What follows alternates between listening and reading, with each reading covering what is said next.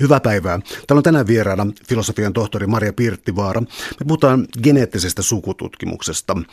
Me lähestytään aihetta käytännönläheisesti, miten sitä sukututkimusta tehdään, mitä kannattaa tehdä. Tässä on valtava määrä oikeastaan tietoa, kuinka näitä testejä kannattaa tehdä ja tulkita. Ja toisaalta varmaan puhutaan myös laajemminkin toisaalta siis perimyksestä, ihmisen perimästä ja kuinka, kuinka on vaellettu historiassa, minkälaisia geneettisiä ryhmiä on. Mutta aloitetaan tästä tota, sukututkimuksesta. Tässä on käsillä sun kirja Juuresi näkyvät geneettisen sukututkimuksen ABC ja vaikka emme ole mainosrahoitteinen kanava, niin on sanottava, että oli kirjamessuilla kustantajien myydympiä kirjoja ja painos oli loppunut ja nyt otettu uusia. Eli Suomessa on tällä hetkellä suuri hinku siihen, että halutaan tietää geneettisestä sukututkimuksesta enemmän. Mistä on kyse? Ehkä me ollaan suomalaiset kaiken kaikkiaan uteliaita ja äh, tämä geneettinen sukututkimus iskee just tähän kohtaan, että halutaan tietää menneisyydestä, mistä me ollaan tultu, mitä me olemme tällä hetkellä ja mihin me ollaan menossa. Ja näitä kysymyksiä pääsee lähestymään sitten tässä geneettisessä sukututkimuksessa yhdistämään siinä aivan tieteen eturintaman tietoja sitten historiaan ja perinteisiin ja, ja suvun vanhoihin kertomuksiin, tarinoihin. Onko tämä jotain aivan uutta? Mä tarkoitan sitä, että onko tämä ikään kuin jatke varhaisemmalle sukututkimukselle, siis ikään historialliseen tietoon ja arkistoihin nojautuvalle sukututkimukselle? Onko tämä, onko tämä ikään kuin irtiotto ja kokonaan uusi ilmiö vai jatkaako tämä tätä perinnettä uusilla teknologioilla? Kyllä tässä se vankka pohja on täällä historiallisessa perinteisessä sukututkimuksessa, jota on Suomessakin äh, harrastettu jo ihan täältä Suusillin sukua. On tutkittu näitä Suusillin tyttäriä 1500-1600-luvulta sieltä on, on näitä selvitetty, mutta sitten äh, kun ihmisen perimä julistettiin selvityksi 2003, niin niihin aikoihin sitten alkoi tämmöinen uusi, voisi sanoa teollisuuden haarakin ihan ja uudet mahdollisuudet tutkia ihan ihmisen perimää DNA-testien avulla. Ja kaupallisten DNA-testien tulee sitten jokaisen ihmisen saataville.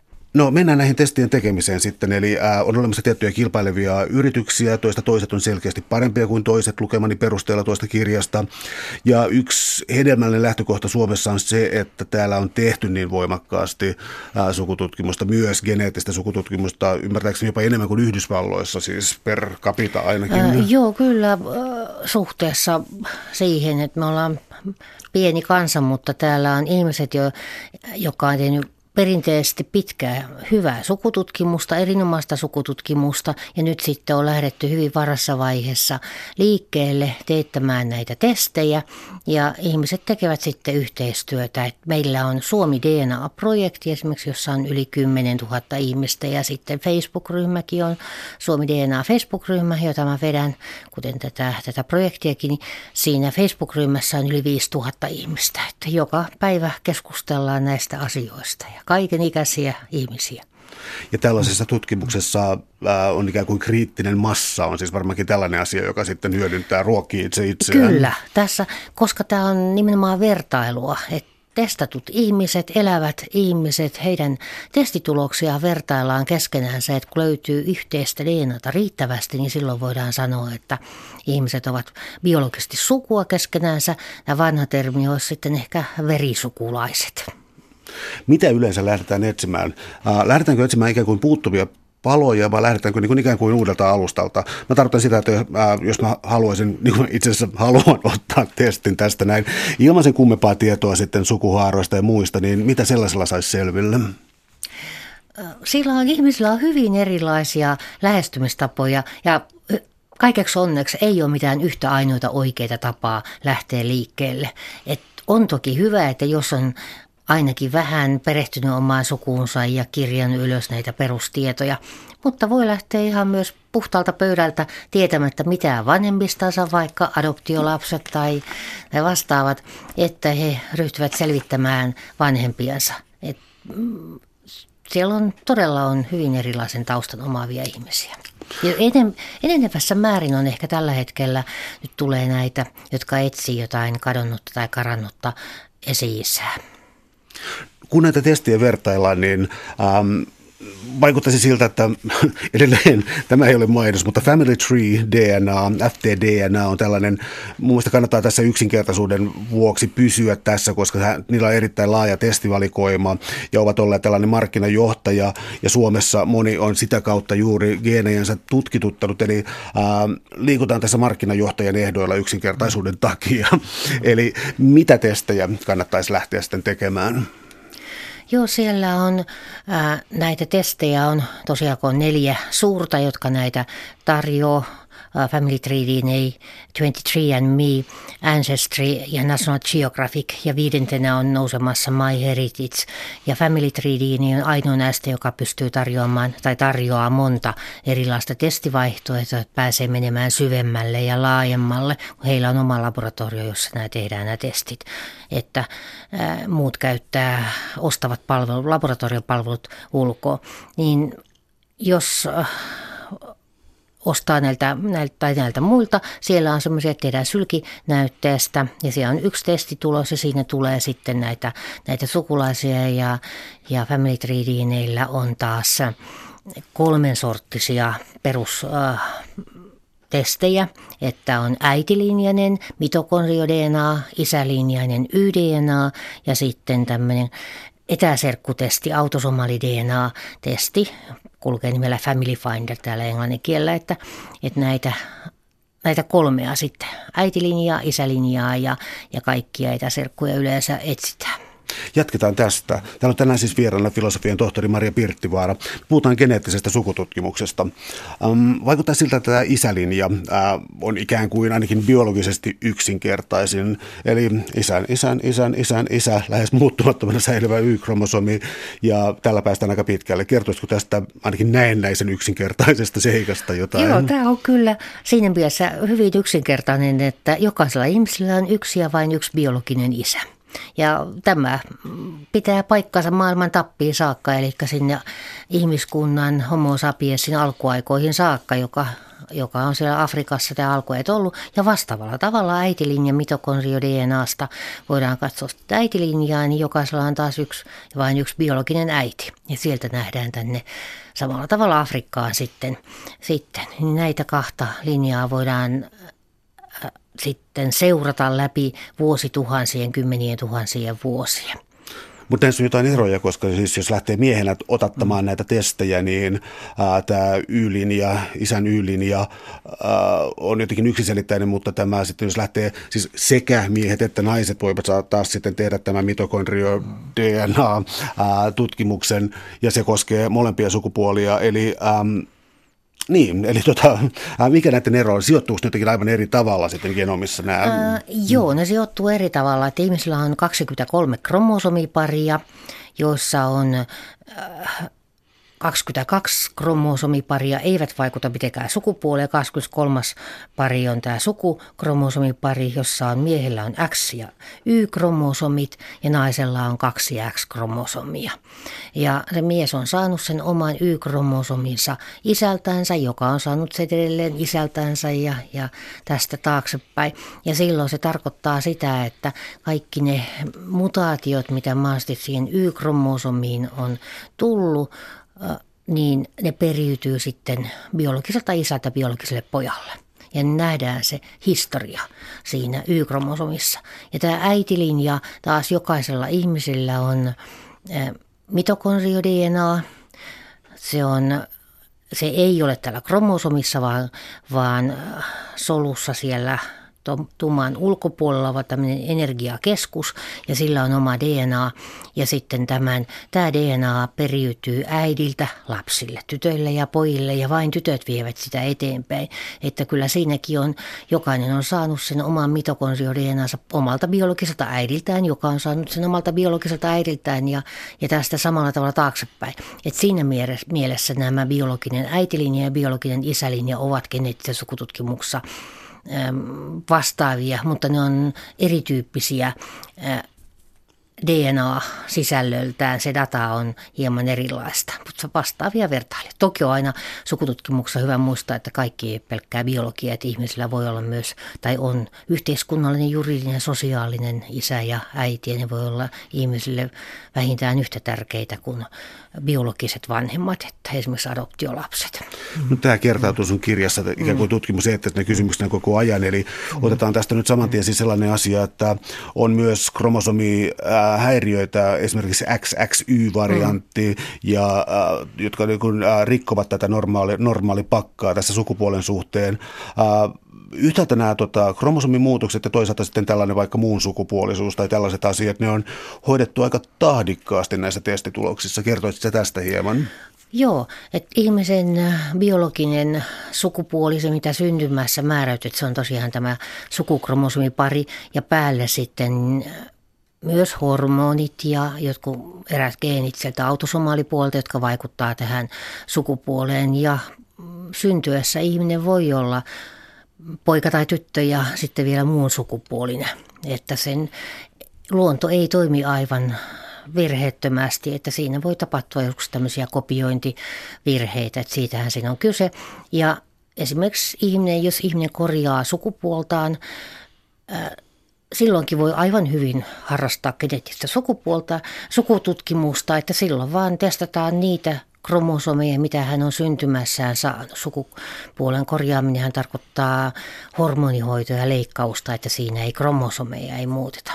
Ja samoin Downin syndrooma, jos ihmisellä on, on Downin syndrooma, mikä on sekin kromosomivirhe, niin kyllä ja aivan silloinkin voi harrastaa geneettistä sukututkimusta, että tällainen ei ei ole mitenkään este. Mutta pieni varaus tähän näin on sellaisia terveydentiloja, jotka haittaavat tätä tutkimusta, viittaan selkäytimeen niin eteenpäin. Eli ää, mitä nämä on siis? Joo, siinä mielessä, että jos esimerkiksi ihminen on saanut luudin siirron, niin hänen myös poskisolunäyte siitä määritettävää DNA, niin onkin sitten se luovuttajan DNA. Että silloin ei ehkä kannata kannata tehdä sitä testiä. Et samoinhan on tämä äh, veri, verestä tehtävä DNA on sitten erilainen ja myös jos on saanut verensiirron, niin noin sanotaan, että kuukauden verran ei kannata tehdä DNA-testiä, tätä poskisolu sukututkimustestiä, että sitten taas se ehkä palautuu tai palautuu enemmän samaksi. Mutta luudin siitä on tällä. Toki sitä voi testata, jos haluaa tietää, mikä tämän, tämän luovuttajan DNA on. Tämä henkilösuoja tässä on tarkasti sidottu näissä testeissä, mutta voi ilahduttaa sukulaisia tai ystäviä myös ostamalla lahjaksi tällaisen testipaketin. Vaikka ystäväpäivä lahjaksi. Joo. Ää, tota, mitä tämä käytännössä on? Koti tulee tuotteita, mutta ei vaadita mitään laboratorioon menoa eikä sellaista. Ei, ei tämä testit tehdään sitten. FTDNA käyttää poskisolunäytettä, jota myös käyttää esimerkiksi virallisessa isyystutkimuksessa Suomessa nykyään. Ei ole enää sitä verinäytettä, ei tarvita. Ja nämä muut käyttää pääsääntöisesti sylki näytettä, että sylitään pieneen purkkiin. Ja tällainen, että kun testin tilaa internetin kautta, maksaa siellä, niin sitten äh, saa saman tien salasanan ja pääsee kirjautumaan omille sivuille ja näkee, miten tämä testin, testin tilaus ja laboratoriotoiminta testin tekeminen etenee.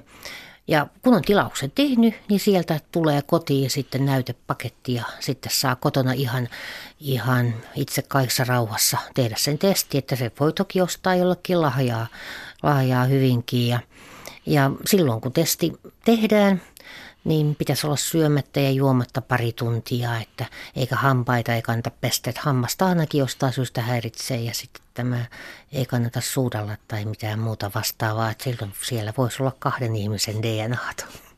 Täällä on tänään siis vieraana filosofian tohtori Maria Pirttivaara. Me puhutaan geneettisestä sukututkimuksesta. Pysähdytäänpä hetkeksi Suomeen ää, ja samalla oikeastaan myös tutkimusetiikkaan, koska ää, tuollaiset lehtolapset ja äpärät ja miten on käytäkseni kaunista ja rumaa sanaa, aviot, avioliiton ulkopuolella syntyneet lapset, nämä nimet vaihtelevat historiallisesti tosi paljon. Niihin suhtautuminen vaikuttaa, tämä nimistökin kertoo, että suhtautuminen vaikuttaa aika paljon. Sukututkijalle voi tulla aikamoisia ylläreitä, kun lähdetään katsomaan sitten jo ihan parissa kolmessa sukupolvessakin, mitä tapahtuu, ellei peräti yhdessä. Joo, ja ihan vaikka he, histori- perinteisenkin sukututkimuksen harrastajalle tai kelle tahansa voi tulla siinä vaiheessa yllätys, että, että kun tilaa perunkirjoitusta varten virkatodistukset, niin siihen, siihen pitää tilata ää, tämän kuolleen kaikki asunpaikat käydä läpi, että mitä on 15-vuotiaasta saakka elänyt, niin siinä voi yksi kaksi olla tulla vaikka isälle joku yllätys lapsi sieltä paljastua, mutta ja samoin sukututkimuksessa mistä tahansa asiakirjasta voi käydä tämä ilmi ja on näitä vääriä kirjauksia paljonkin tehty kuitenkin syystä tai toisesta. Mutta sitten että sukututkimuksessa tosiaan, kun DNA ei valehtele ja sieltä voi tulla joku testattu onkin yllättää vaikka sisaruspuoli tai isäpuoli tai, tai anteeksi isä tai äiti, niin siinäpä sitten on uuteen tilanteen sopeutumista. Yksi melkein poliittinen puoli sukututkimuksessa, ja nyt mä viittaan myös ää, kielitutkimukseen ja tämän kaltaisiin asioihin.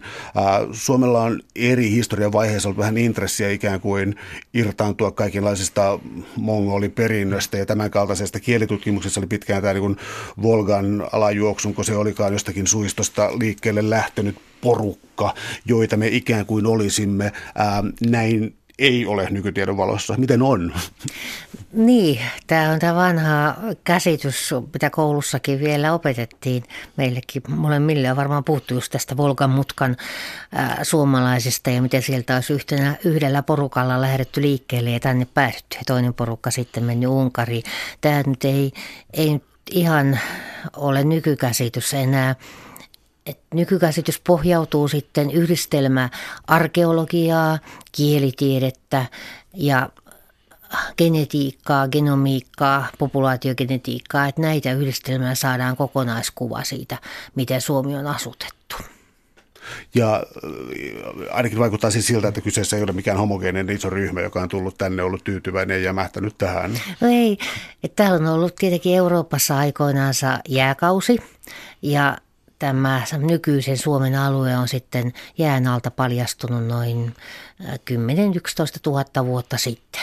Et sitä ennen, sillä asutuksella ei ole ollut merkitystä, mitä, onko täällä joku ehtinyt ennen niitä jäämassoja olemaan. Et silloin tänne on tullut ensimmäiset asukkaat ja todennäköisesti hyvin pieni ryhmä ja heistä ei välttämättä ole ketään enää heidän jälkeläisiään. Elossa toki voi olla. Ja sen jälkeen on sitten tullut erilaisia aaltoina näitä ihmisiä tänne muuttanut eri aikoina ja joskus sitten saattanut syrjäyttää täällä jo olleita ihmisiä sitten täällä on välillä saattanut kuolla ihmisiä, on ollut tauteja ja mm, ilmastonmuutoksia ja sotia ja vastaavia, tai ihmiset on vaan muuten lähteneet liikkeelle, niin yhdistelmä tämmöisestä aaltoina tulevista muut, aalto, muuttoliikkeestä ja sitten geneettisistä pullonkauloista, jotka johtuu näistä erilaisista mullistuksista, joita on tietenkin toki muuallakin kuin Suomessa aina on näitä tapahtunut, niin me ollaan sitten tämmöinen ainutlaatuinen, kokonais meillä on aika ainutlaatuinen perimä, eli genomi kaiken kaikkiaan, että se on jossain määrin tunnistettavaa, että me ollaan sekoitus itä ja länttä ja pohjoista ja etelää ja just sieltä pienet porukat, jotka on tänne tullut.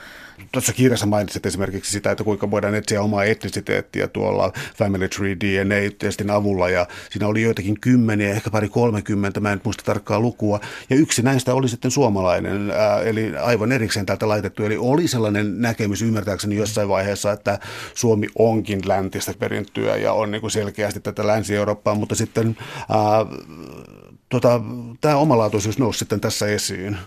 Joo, ja siinäkin on nämä, nämä kaikki kaupalliset palveluntarjoajat, he siihen osa testiä on se, että tehdään vertailuja tämmöisiä vertailuväestöjä, että kuka ottaa sitten minkäkinlaisia vertailuväestöjä huomioon. Ja usein niissä on suomalaiset mukana johtuen siitä, että me ollaan niin iso asiakaskunta, täällä aktiivinen edelläkävijä asiakaskunta ja sitten meistä on paljon olemassa geenitietoa, että löytyy näitä tieteellisiä datasettejä, joita voidaan hyödyntää niin kuin vertailussa.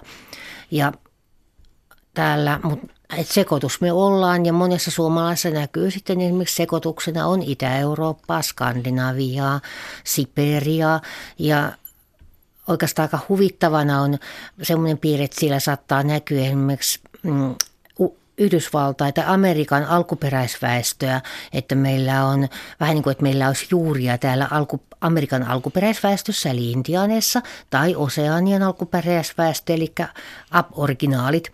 Mutta kyse on enemmänkin siitä, että ihmiskunnan nämä vaellusreitit ovat menneet osa reiteistä Siperian kautta ja sieltä on Siperian kautta ja Itä-Aasian kautta on vaeltanut meidänkin esivanhempiamme ja sieltä on mennyt myös näitä ää, intiaanien esivanhempien vaellusreitit samoin sinne Australia. Että Amerikkaan mentiin Beringin salmen yli ja, ja varmaan sieltä Himalajan tienolta ja muualta on menty johonkin Australiankin suuntaan, niin siellä on sitten semmoisia yhteistä, yhteisiä esivanhempia meille ja harvinaisia mutaatioita, että, että mitä sitten löytyy. Ja että ei, tuskin minullakaan esimerkiksi on Amerikan alkuperäisväestöä esivanhempina. Toki voisi olla jonkun suurien löytöretkien ajoilta tullut Hollannin Saksan kautta, mutta en usko, että enemmän kyse on siitä, että mulla on sitä semmoista hieman tai sangin harvinaislaatuista perimää, jota löytyy myös,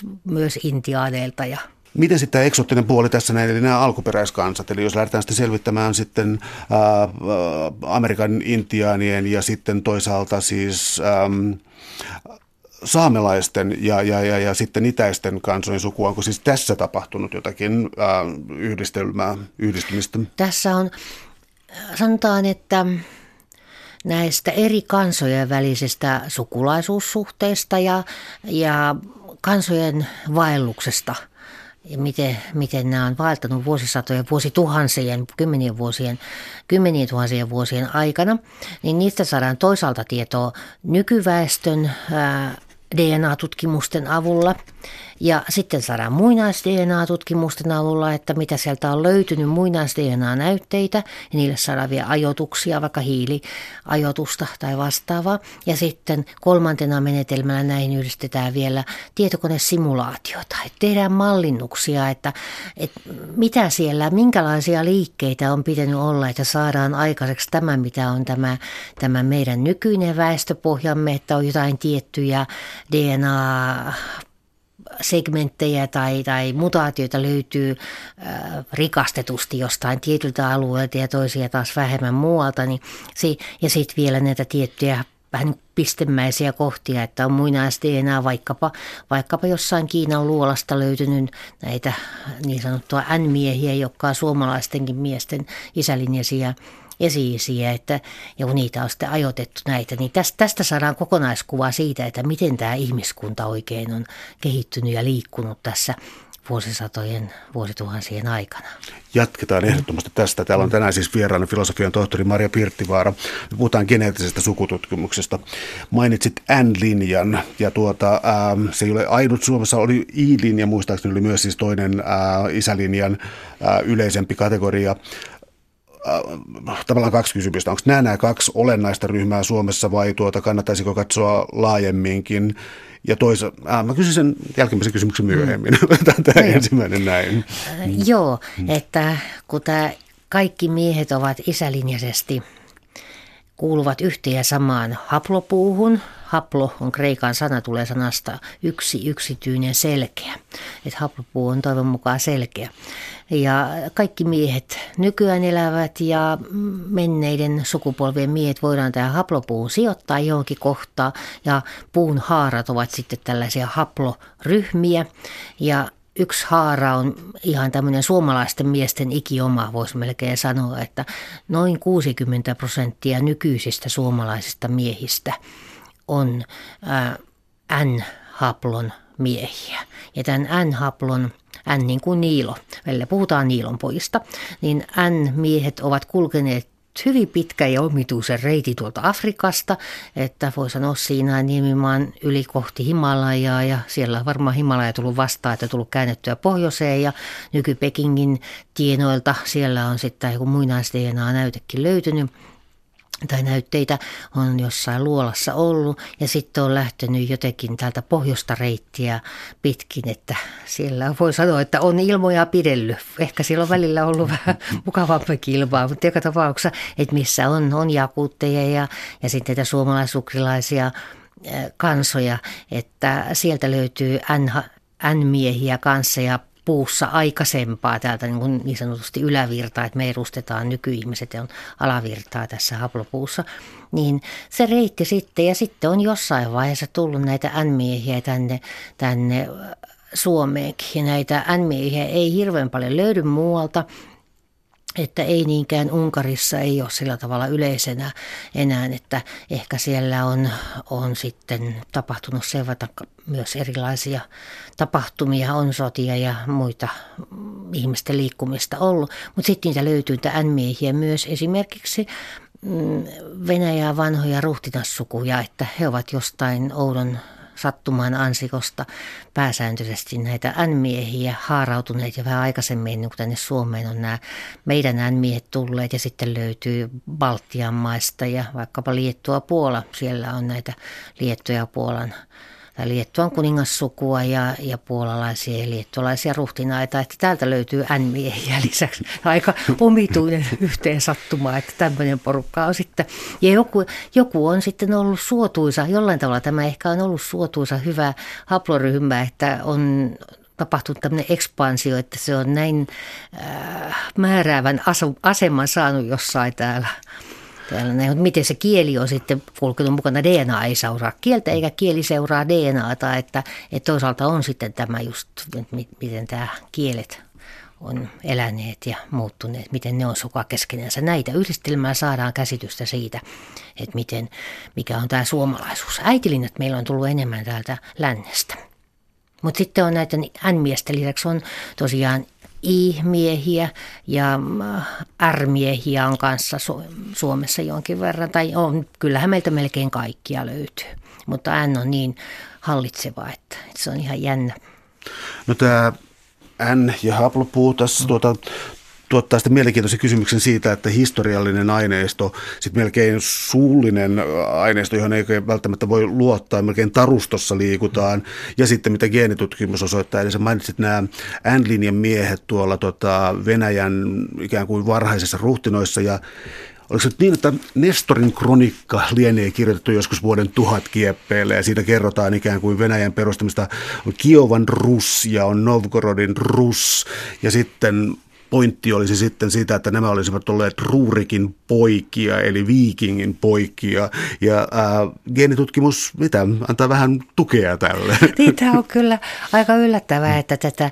Ää, miten Venäjä on perustettu. Puhutaan niin sanotusta kutsumustarusta, uh, Invitation Legend englanniksi, ja että siellä on ollut Ruurik ja hänen kaksi veljensä ovat saaneet kutsun tulla auttamaan uh, Noukorodin väestöä, kun siellä on ollut johtamisongelma, että ovat kaivaneet johtajaa sinne ja sitten on nämä lähteneet nämä viikingit. Että sitten kun tämä Ruurik, äh, Ruurik velineen sinne saapui, niin siitä ei ole mitään kirjallista todistetta, ei myöskään mitään muinaisDNAta löydetty, eikä varmastikaan löydetä. Ei, ei ole hautakiveä, jos lukisit tässä lepää ruurik ja, ja josta voisi tietää, että se on. Ja tämä Noukorodin kronikka, joka on sitten, tai Nestorin kronikka kirjoitettu sen jälkeen, mitä se on 300, 300 vuotta sen näiden tapa, mahdollisten tapahtumien jälkeen, niin se on kuitenkin valtaapitäjien pitävien tilauksesta tehty kuvaus, joka ei todellakaan ole mitään nykyaikaista historian kuvausta. Että siinä on kyllä varmaan kirjoitettu sillä tavalla, kun on silloin valtaa pitävät halunneet, että kirjoitetaan. Ja jolla, jotain kautta tämä on sitten Venäjäkin syntynyt. Siellä on ollut Noukorod ja on ollut Kiova ja siihen liittyy tiettyjä arkeologisia löytöjä näihin tiedetään ja siellä on ollut valtaapitäjiä ja on, on käsitykset sukupuista. Ja sitten on paljon näitä, noin tuhat vuotta sitten, vuotta sitten syntyi uh, useampikin ruhtinassuku. Ja yksi heistä oli sitten aina suurruhtinas, niin nämä ruhtinassuvut noin runsas kymmenen vuotta sitten Moscow News teetätti muutaman tällaisen ruhtinassuvun Vesalle DNA-testin ja katsottiin, että mitäs, ää, mitäs haploryhmää he ovat ja mistä ovat periytyneet ja ovatko sukua keskenänsä, kuten heidän sukupuu, heidän tämmöinen perimätietonsa, suvussa kulkeva suullinen tieto ja, ja sukupuihin tieto antaa ymmärtää, että ovat sieltä, sieltä yhteisesti sukua ja on se sitten Jaroslav Viisa, Viisas ja ketä kaikkia siellä on ollut. Niin hämmästyttävää kyllä, että suurin piirtein kaikki nämä eri ruhtinassuvut, niin ovat sukua keskenäänsä isälinjaisesti, kuten, kuten heidän sukutietonsa antaa ymmärtää, että on se sitten ollut Ruurik tai Oleg tai kuka tahansa, että kuka siellä on ollut, niin jotain yhteistä sieltä, sieltä löytyy ja ehkä me emme koskaan saa sitten sitä ihan yksinkertaisesti tietää. Miten sitten sellainen asia, että kun ruvetaan miettimään siis yhtäältä siis nämä haplopuut ja muut näyttää, miten me ollaan eronneet toisistamme tietyt sukuhaarat, Ää, ja tota, toisaalta kysymys on siitä, että meillä on hyvin paljon yhteistä, yhteistä perimää. Ja tämä tuo sitten niin ajatuksen tällaisiin pullonkauloihin ja, ja tällaisiin ikään kuin perustajahahmoihin. Tarkoittaa sitä, että populaatiot on ollut pieniä, on ollut niin kuin hädin tuskin selvinneet hengissä pieni osa ja sitten me luovutakin puheenvuoron sulle. eli, eli mitä nämä kriittiset kohdat on? Joo, siellä on tunnistettavissa tämmöisiä, tämmöisiä ajakohtia, että että jollain tavalla esimerkiksi tämä N-haploryhmä on täällä pohjoisessa, että siellä on tullut ekspansiota näkyy, että on, on vaikka kun katsoo sitä haplopuuta, mitä mäkin on tuossa kirjassani on, on näitä puita, useammankin kuvan niistä väkertänyt tehdäkseni sitä havainnollisemmaksi, niin siinä Siinä on sitten semmoisia pisteitä, että selvästikin on elossa tätä nykyään on testattu ja löytynyt erilaisia haaroja, että, että on ollut jäänyt ihmisiä, miehiä henkiin ja, ja heille taas poikia jälkeläisinä. Ja paljon on toki sukuja sammunut mieslinjoja, että kaikkeen me emme koskaan pääse käsiksi eikä tiedetä, mutta paljon niitä on löytynyt, että on ollut sitten voimakkaita. Nämä R-haplo esimerkiksi on tämmöinen hyvin suuri miesten haploryhmä, että siinä on joku reippaasti yli 100 miljoonaa ihmistä, miestä on edustaa R-haploa, että meillä on kyllä niin huomattavasti pienempi tämä meidän n haploryhmä, mutta äärimmäisen mielenkiintoinen niin kuin tutkimuksellisesti, että kyllä sitä monet tutkijat, tutkijat, suomalaiset ja ulkomaalaiset tutkivat ja usein yhdessäkin, että käyttää todellakin hyväksi näitä nykyään testattuja. Ja sitten meillä on tulossa niitä muinais tutkimuksia kanssa, että tänä vuonna tai, tai voi olla, että menee ensi vuoden alkupuolelle, niin tulee sitten ensimmäisiä. Ja siinä on tietenkin samalla tavalla äitilinjoja, että äitilinjat on hyvin, hyvin kuitenkin samaan tyyliin saadaan selville näitä äitilinjoja mä olisin yhden jatkokysymyksen esittänyt, koska siis tässä on se, että ää, kirjasi, kun se miettii kaikkia tällaisia testejä, mitä tulee, niin se oli miehenä ää, selkeä luettavaa testien suhteen sen takia, että siis tämä yperimä on niin jotenkin yksiselitteinen ja muuta. Eli ää, nyt niin kun, jotta niin kun naiset on tässä paremmin edustettuna, niin mitä testejä, mä tuun ihan käytäntöön nyt siis tässä, niin mitä testejä mm. naisen kannattaa tehdä niin Joo, että se on, miehelle on mahdollista kolme testiä, että isälinjainen YDNA-testi ja äitilinjainen mitokondrio-DNA-testi ja sitten tämä etäserkkutesti. Ja nainen taas voi tehdä tämän äitilinjaisen mitokondrio-DNA-testin ja etäserkkutestin. Naiselta, naisella kun ei ole Y-kromosomia, niin se jää paitsi. Että, että oikeastaan tämän geneettisen sukututkimuksen kautta on, voisi sanoa, nousemassa tämä kiinnostus äitilinjoja kohtaan, koska se on kuitenkin sellainen, että ihmisiä esimerkiksi viehättää kovasti ajatus, jos, jos on vaikka äitilinjasti sukua jäämies Ötsille.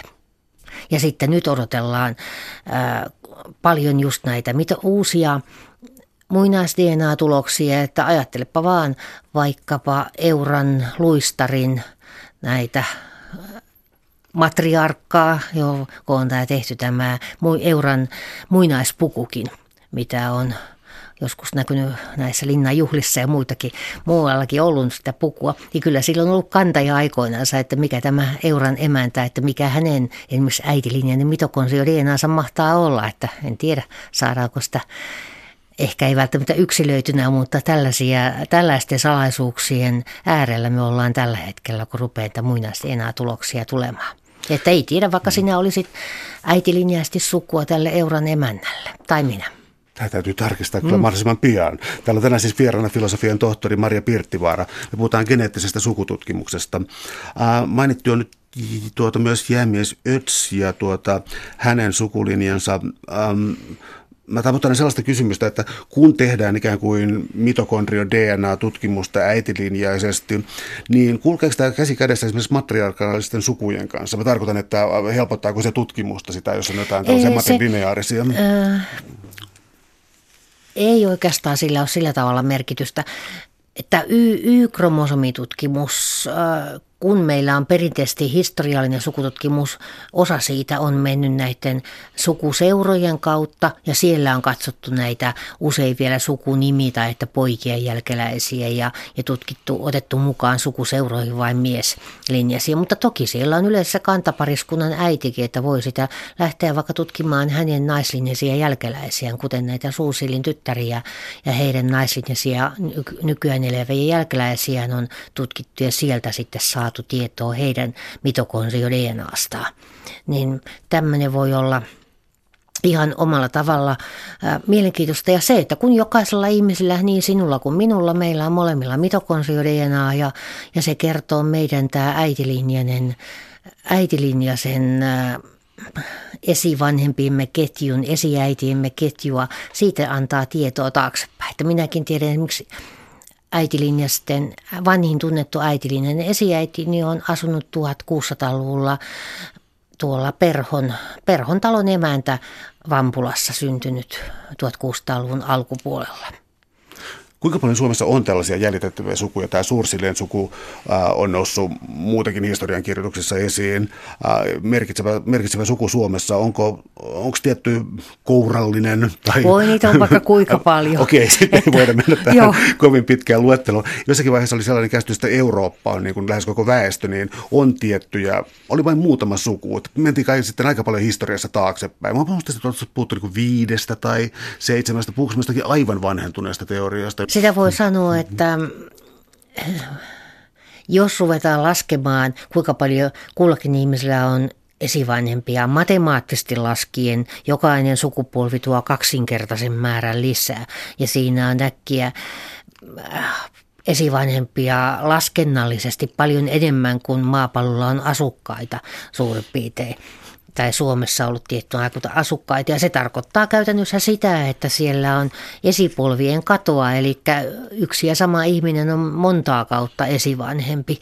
Ja sitten kyllähän siellä on sitä taipumusta, että on jotain vahvoja varakkaita, hallitsevia sukuja, niin monet on heidän jälkeläisiään, koska heillä on ollut sitten jälkeläisiä, syntynyt paljon ja ovat jääneet eloon, että, että voipi Tsingiskaanilla saattaa olla aika paljon mieslinjaisia jälkeläisiä.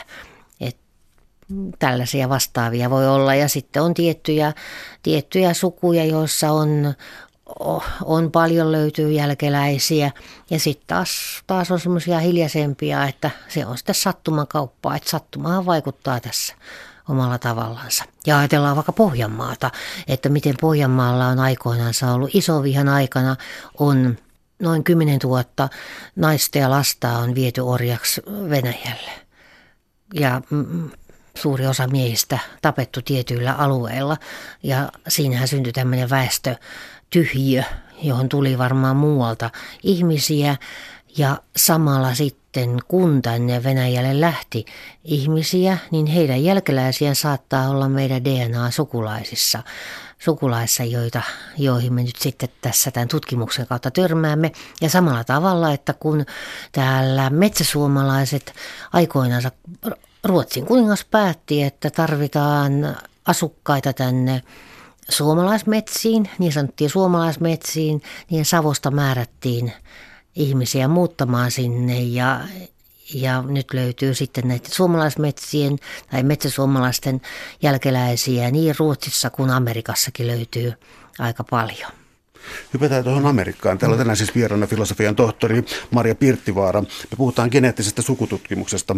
Otetaanko esimerkki, eli Yhdysvaltain entinen presidentti ja hänen äh, orja, äh, hänen siis Amerikan afrikkalaisesta orja, äh, ei vaimostansa, mm. mutta, mutta tuota, lapsista, jotka hänen kanssaan oli syntynyt. Mm. Ja tämä esimerkkitapaus, joka on herättänyt paljon mielenkiintoa, niin se myös kertoo sitä, kuinka tarkkaa geneettinen tutkimus on ja kuinka varovasti siihen pitää suhtautua. Joo, tämä Sally Hemingsi, joka oli sitten presidentti Jeffersonin orjatar ja hänellä oli jälkeläisiä lapsia ja niillä sitten nykyäänkin eläviä jälkeläisiä. Ja silloin oli jo aikalaisella käsitys siitä, että presidentti Jeffersonilla saattaa olla lapsia tämän orjattarensa kanssa. Hän oli naimisissa tämä presidentti Jefferson ja hänen vaimonsa pyysi, että presidentti ei mene naimisiin leskeksi jäätyään, eikä hän sitten mennytkään ja, ja siellä eleli ja orjata sai lapsia, joka tämä Sally Hemings oli myös äh, Thomas Jeffersonin vaimon sukulainen, niin kuin siellä nyt pakkas olemaan sukua keskenänsä vähän kaikki. Ja sitten kun näitä on tuossa parikymmentä vuotta sitten te, ruvettiin selvittämään tällä uusilla menetelmillä, niin kävi ilmi, että Sally Hemmingsin nuorin poika oli selvästikin mieslinjaisesti sukua presidentti Jeffersonille. Sen verta harvinainen haploryhmä, että voi sanoa, että, Jeffer, että joku Jefferson on hänen äh, isälinjainen sukulaisensa, mutta siitä ei pysty sanomaan, että presidentti Jefferson olisi välttämättä se esi, tai isä, esi-isä, isälinjainen esi-isä. Että voihan se olla vaikka Jeffersonin veli tai velipuoli, tuntematon velipuoli, jolla on aivan joku muu sukunimi tai isä. Että ihmisten äh, on syytä niin kuin ymmärtää se, että sieltä DNA ei anna vuosilukua eikä nimeä, että se perustuu todennäköisyyksiin ja tilastotieteeseen, niin sieltä tämmöinen käsite isälinjaisuus ja äitilinjaisuus ei, ei tarkoita, että sieltä pumpsahtaisi välttämättä joku nimi ja vielä komealta kalskattava tai komealla arvonimellä varustettu. Täällä on tänään siis vieraana filosofian tohtori Maria Pirttivaara. Me puhutaan geneettisestä sukututkimuksesta. Ähm, mun mielestä hyvin mielenkiintoista tässä oli tällainen näiden testien antama tulos siis etäserkuista, remote cousins vai anteeksi remote, mikä tämä olikaan? Joo, etä, etäserkku on tämmöinen suomenkielinen väännös sanasta rim, remote cousin tai distant cousin, joka on vähän kauempaa kuin näitä serkku ja pikkuserkku, mikä on tämä normaali perinteinen sukulaisuus, mihin lopetetaan. No jos nyt lähtisin tekemään sitten tällaista testiä sitten näistä etäisistä etäserkuista ja muista, niin siellä on olemassa erilaisia välineitä. Ähm, ja ne ei tapahdu siis ymmärtääkseni sillä tavalla, että mennään sitten ikään kuin historiallista sukututkimusta eteenpäin, vaan sitten katsotaan, että mistä löytyy ihmisiä, joilla on samantyyppistä DNAta ja tämäkö tuottaa sitten yllätyksiä ympäri maailmaa vai mistä on kyse? No Kyllä nämä ihmiset ovat biologisia sukulaisia ja siellä on ihan normaali sukupuu olemassa, vaikka sitä ei sitten välttämättä aina tiedetäkään. Että vaikka ei ole kirjallisia lähteitä, niin sieltä löytyy ihan biologinen sukupuu.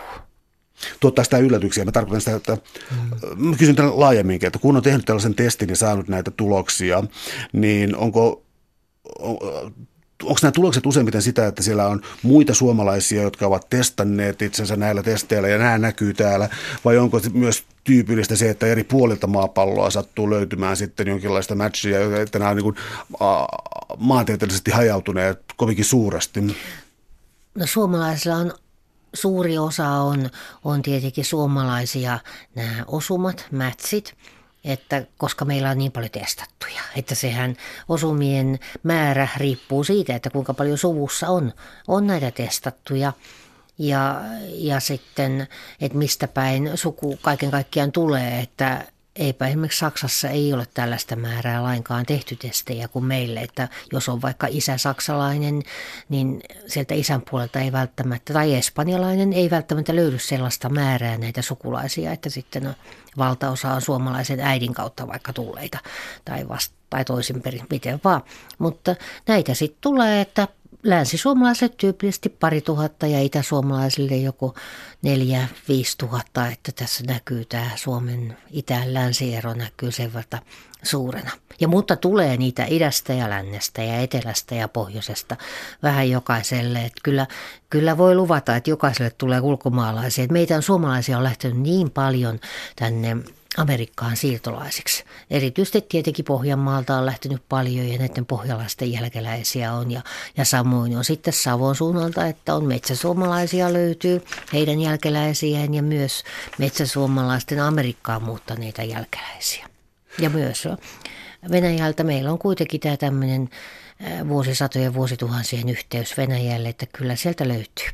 Yksi asia, mikä on ollut tiedelehdissä tullut esillä, on se, että meillä on äh, kasvanut tieto Neandertalin ihmisistä ja siis muistakin ihmis, äh, ihmistyypeistä, ihmislajeista, jotka on kyennyt kuitenkin siis äh, pariutumaan. Eli, ja sitten on, on, on, on anteeksi, ja sitten on ollut lehdissä selkeästi esillä se, että on voitu jopa niin kuin, pyytää, että kuinka paljon minussa on tota, Neandertalin ihmistä ja muuta. Eli tämä on aika lyhyen aikaa ollut ilmiö, mutta hyvin näkyvillä. Onko ihmisillä paljon intressiä tähän Onko tietoon? Kyllä tämä on semmoista hauskaa. Ihmiset kaipaa kuitenkin näitä tarinoita ja, ja hauskoja sattumuksia. Ja Neandertalin DNA, samoin kuin Denisovan, on saatu kokonaan selvitettyä näistä muinais-DNA-näytteistä, että on riittävästi dataa on olemassa ja myös sitä voidaan sitten vertailla nykyihmisten DNAhan. Että ei meillä nyt kauhean suuria määriä ole tätä yhteistä DNAta, kaiken kaikkiaan näissä testeissähän ei mitata koko ihmisen genomia, vaan osa siitä ja mitä si- siihen osaa sitten mahtuu näitä yhteisiä. Mutta mulla esimerkiksi on, voi sanoa, että poikkeuksellisen paljon Neandertalin DNAta, että noin 3,4 prosenttia. Se on nyt suuntaan antava arvio. Mutta mä olen aika lailla Neandertalin, Neandertalille sukua.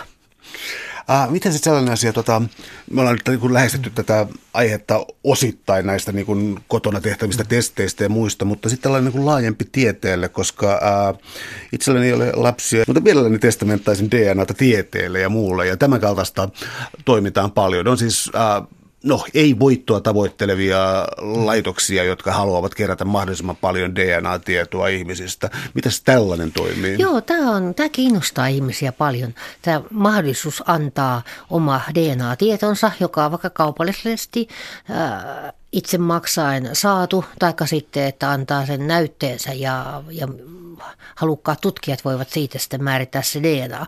Että siinä on oikeastaan kaksi tapaa, että, että täällä Family Tree DNAssä siellä voi testauttaa koko mitokondrio DNAnsa.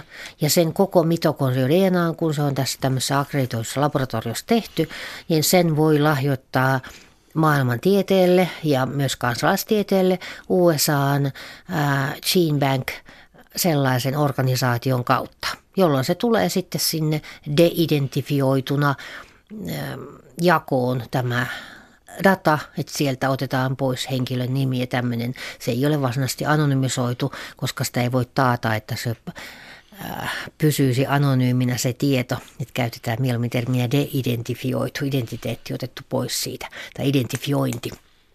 Ja ja se on, että sinne minäkin olen oman mitokondrio DNAni lahjoittanut, että siellä on olisiko se nyt joku 36 000 mitokondrio DNA-settiä on täällä geenipankissa ja niistä aika monta tuhatta on itse asiassa peräisin Family Tree DNAstä, joka on yksi suurimpia tämmöisiä niin mitokondrio DNA-datan tuottajia ollut ja niitä on hyödynnetty sitten tätä mitokondrio DNA-dataa erilaisissa tieteellisissä tutkimuksissa ihan selvitetty tätä äitilinjasta mitokondria DNA-puuta.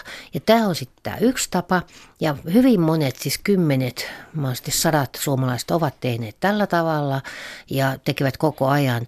Ja sitten toinen tapa, mitä nyt tällä hetkellä voi tehdä, niin on esimerkiksi, kun Suomessa on näitä biopankkeja, ja ne ottavat vastaan ihmisten kudosnäytteitä ja myös lupia siitä, että tänne esimerkiksi yliopistollisiin sairaaloihin päätyneitä, syystä tai toisesta päätyneitä kudosnäytteitä, että niitä voidaan käyttää tutkimuksissa. Ja sellaisen voi käydä ihan netissä antamassa suostumuksen tieto, tietoon perustuvan suostumuksen esimerkiksi Helsingin biopankin sivuilla. Ja pankkitunnareilla kirjautuu sisään ja antaa luvan, että minun näytettäni saa käyttää lääketieteelliseen tutkimukseen mun tietojani. Ja sitten, että jos siellä ei ole näytettä, niin kuin mäkin epäilin, että mulla tuskin siellä on näytettä täällä Hussin sairaalassa, niin sitten sain mennä antamaan ilmaiseksi verinäytteen Huslabin johonkin toimipisteeseen. Että sinne vaan meni ja antoi näytteen, ne otti sitten sieltä putkillisen verta ja tallentavat, tallensivat sen sinne. Ja tässä mä kävin, mitä voi sanoa, ei ole kovin pitkä aikaa sitten, kävin luovuttamassa tämmöisen verinäytteestä ensin sopimuksen ja sitten kävin luovuttamassa ja jossain vaiheessa varmaan selvitään, kun sieltä saa sitten tietää, että mitä siitä on tehty, niin teen sen kyselyn sitten, että mä kannatan tätä tämmöistä open data-periaatteita, että on ihan hyvä seurata, että mitä kaikkea tietoa itsestä on olemassa ja miten sitä voi hyödyntää. Ja minusta on todella hyvä, että jos ihmiset joko sen, mä oon luottanut sinne USAan geenipankkiin tai Helsingin biopankkiin omaa dataani, oma, omat näytteeni, oman, omaa dataani, niin jos sitä tutkijat eri puolilla maailmaa voi käyttää hyväksi vaikka ihmisen terveyden, hyvinvoinnin tai lääketieteen ja lääkkeiden hoitomenetelmien kehittämisessä, niin se on hyvä juttu. Mä kannatan sitä. Mä tunnen myös nyt kyllä yhä suurempaa hinkoa tehdä tämä testiä mm. juuri, tällä, juuri tällaiseen tarkoitukseen, mm. mutta siihen on tehtävä yksi varaus, koska ähm, on kaksi tahoa, joiden mä en haluaisi tietää mm. esimerkiksi mun DNAsta kovin paljon. Ja tota, äh, toinen on äh, niin kuin potentiaalinen työnantaja, toinen on lähinnä vakuutuslaitokset, koska niin kuin vakuutuslaitos, mm. niin kuin siellä voisi olla niin kuin todellinen eettinen mm. ongelma, jos vakuutuksia ruvetaan laittamaan DNA-perimän mukaan. Miten tältä voisi välttyä? Näitä, kun on näitä kaupallisia testipalvelujen tarjoajia, että niillä on sitten tietenkin normaalit sopimusehdot, yksityisyyslausekkeet ja niin sanottu tietoon perustuva suostumus, niin niitä kun katsoo, että mihin sitä tietoa saa käyttää, että ihan tämmöistä normaalia äh, valistuneen kuluttajan toimenpiteitä, että tarkistaa, että nämä, nämä on kunnossa. Ja ja sieltä saa myös tietonsa, omat tietonsa pois, jos haluaa, että ilmoittaa sinne näillä kaikilla on olemassa menetelmä, että, että ilmoittaa, että nyt datani on hävitettävä tietokannoista ja näytteeni poistettava. Ne eivät silloin, ja silloin jatkokäyttö loppuu siihen tietenkin, että jos on käytetty jossain tutkimuksessa, niin sitä tutkimustaan ei tekemättömäksi saa. Mutta mitä tulee vakuutusyhtiöön, että et mä en ole itse sillä tavalla huolissani siitä, että vakuutusyhtiöillehän sinänsä menee jo, heille kuuluu ilmoittaa ne tiedot, mitä on lääkärin käynteihin ja tämmöisiin normaaleihin lääkärikäynteihin liittyvät, että ainakin tietty, silloin kun haetaan jotain vakuutuksia, että se sitten mitä, että niissä, jos on jotain vakavia sairauksia, niin kyllähän ne sitten on jo tiedossa lääkärikäyntien kautta, että ne menee sitä kautta, kautta sinne tietoa.